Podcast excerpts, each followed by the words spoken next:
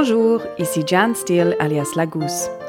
En direct depuis le Parc national des Cévennes, je suis là pour vous persuader que bien vivre sans gluten en France, c'est possible.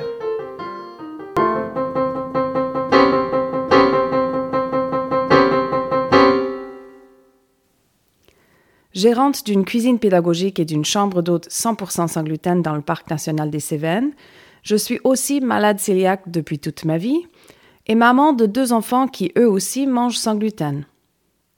La communauté des personnes vivant sans gluten est en croissance permanente. Mon objectif est d'offrir à ces gens des pistes vers une vie meilleure sans gluten. Allons-y.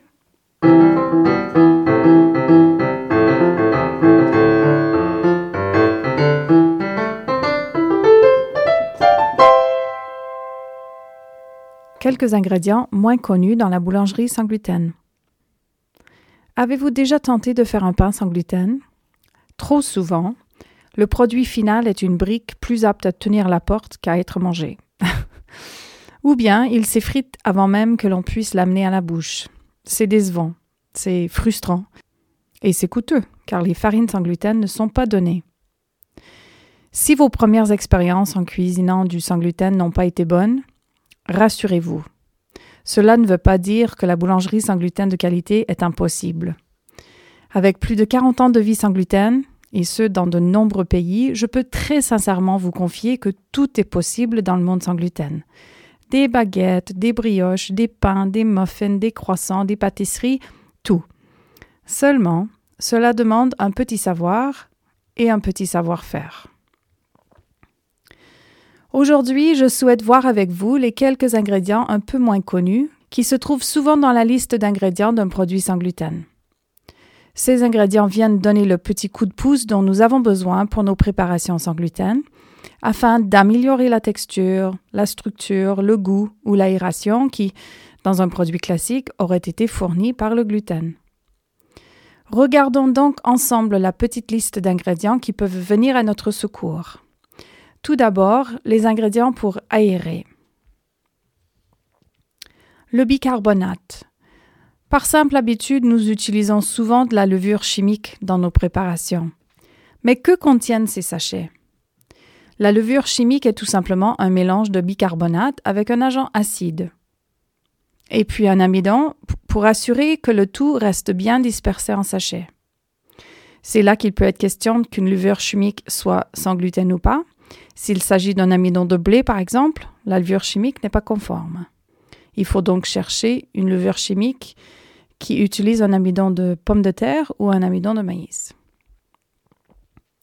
À l'ajout d'un liquide et de la chaleur, le bicarbonate réagit avec son agent acide pour produire du CO2. Et ce sont ces petites bulles qui feront lever nos préparations. Ensuite, la crème de tartre. La crème de tartre, justement, est un agent acide que l'on peut ajouter à une préparation pour activer le bicarbonate. Ce produit naturel est issu de la vinification. Se trouvant naturellement dans le raisin, la crème de tartre est récoltée et purifiée après s'être cristallisée dans des tonneaux de vin pendant la fermentation. Si vous avez de la difficulté à trouver de la crème de tartre, vous pouvez commander en ligne ou bien demander à votre boulangerie locale où ils se procurent la leur. Discutons maintenant des ingrédients qui peuvent aider à structurer et fournir de l'élasticité à nos préparations sans gluten. Une pâte sans gluten n'a souvent pas la solidité que son homologue classique. Du coup, une pâte de pain ne se tiendra pas forcément toute seule en boule sur une plaque de four, mais aura besoin d'un moule pour la soutenir et lui donner une forme. Et un moule assez haut, car en levant lors de la cuisson, une pâte sans gluten assez lisse peut même déborder de son moule et perdre toute sa forme. Dans des mélanges classiques, le gluten fournissait l'élasticité à une pâte et liait les ingrédients secs aux ingrédients humides pour assurer une texture homogène et pérenne. En boulangerie sans gluten, différentes gommes peuvent être ajoutées pour agir de manière similaire. Ces gommes agissent comme émulsifiants ou liants, d'où leur présence dans des vinaigrettes industrielles et dans certaines glaces, mais aussi comme gélifiants, épaississants et stabilisants, d'où leur présence dans les dentifrices ou des produits cosmétiques. En bref, ces additifs offrent un produit généralement moins friable et plus élastique au final. La gomme de xanthane.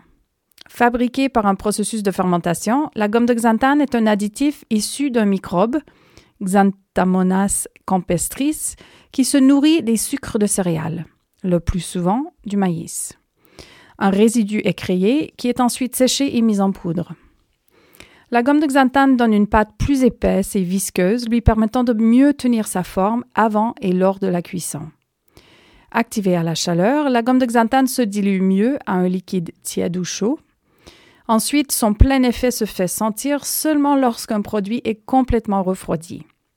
Il faut donc résister à l'envie de couper son pain tout juste sorti du four, car encore tiède, la gomme de xanthane peut avoir comme effet de produire une texture gluante ou trop humide.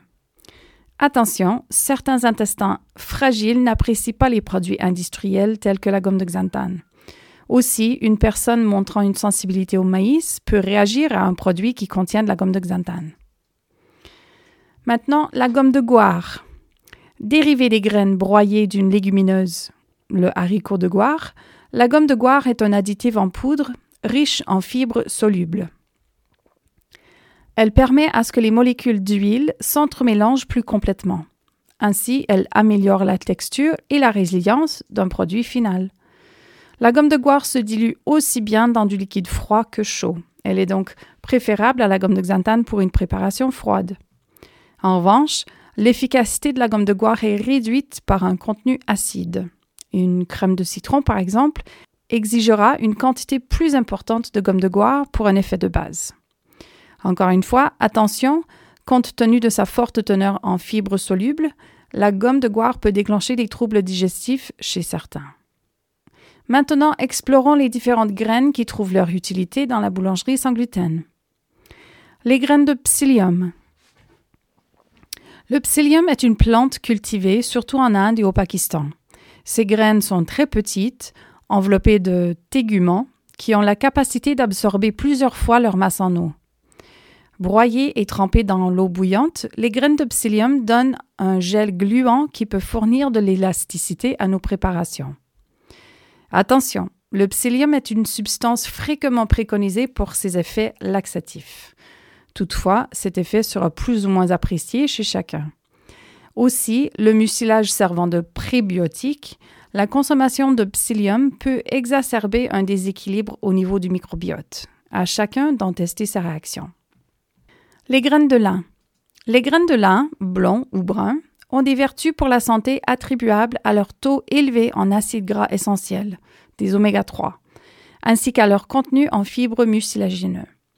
Les graines de lin offrent aussi des phytoestrogènes, ce qui peut être intéressant pour des femmes d'un certain âge. Attention, l'huile des graines de lin rancit très rapidement.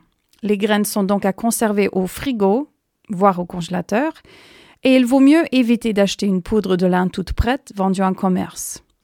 Achetez plutôt les graines entières pour ensuite moudre vous-même à la minute la quantité nécessaire pour votre préparation. Maintenant, les graines de chia. Une variété de sauge, Salvia hispanica, les graines de chia proviennent surtout du Mexique et du Guatemala.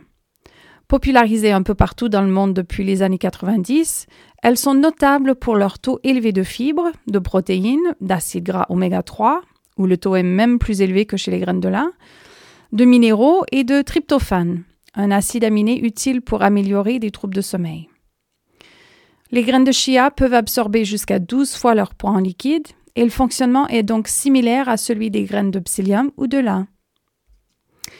En dernier lieu, la gélatine, un produit indispensable dans la pâtisserie et parfois même dans la boulangerie sans gluten. La gélatine est une substance solide, translucide, transparente, obtenue par l'ébullition prolongée de tissus conjonctifs ou d'os d'animaux, principalement porc, bœuf et poisson. La gélatine fond lorsqu'elle est chauffée et retrouve son aspect gélatineux lorsqu'elle est refroidie. Dans les préparations sans gluten, elle contribue également à la structure et au moelleux du produit final. Au niveau nutritionnel, la gélatine est très dense en acides aminés. Mais attention, des personnes de confession musulmane et juive ne consomment pas des produits de porc. Dans ce cas, privilégiez une gélatine d'origine bovine pour éviter le problème. Si, dans la cuisine, la boulangerie et la pâtisserie classique, le gluten était multifonctionnel, agissant comme émulsifiant, comme texturisant, comme exhausteur de goût et quoi encore, le supprimer d'une recette, c'est devoir aller chercher toutes ces fonctions dans d'autres ingrédients ou dans des techniques culinaires pour compenser son absence. Pour une personne cœliaque qui aura à manger sans gluten jusqu'à la fin de sa vie, ça vaut donc la peine d'apprendre à connaître et à utiliser ces quelques ingrédients Voilà, j'espère bien que cet épisode vous ait plu. Si vous avez envie de mettre la main à la pâte, sans gluten s'entend, sachez que j'organise tous les mois un séjour de trois jours où nous effectuons ensemble bon nombre de recettes de base, des pains, des muffins, des cookies, des tartelettes. Tout ce qu'il faut pour améliorer votre quotidien. Grandement accessible depuis les gares de train de Montpellier et de Nîmes, ce séjour est à la fois une pause salutaire et un investissement pour soi-même. Ensemble, nous mangeons bien, toujours 100% sans gluten, nous discutons des problématiques reliées à la vie sans gluten, nous mettons la main à la pâte et nous fondons la communauté sans gluten. Tous les détails sont disponibles sur le site web de la Gousse. D'ici un prochain épisode, portez-vous bien.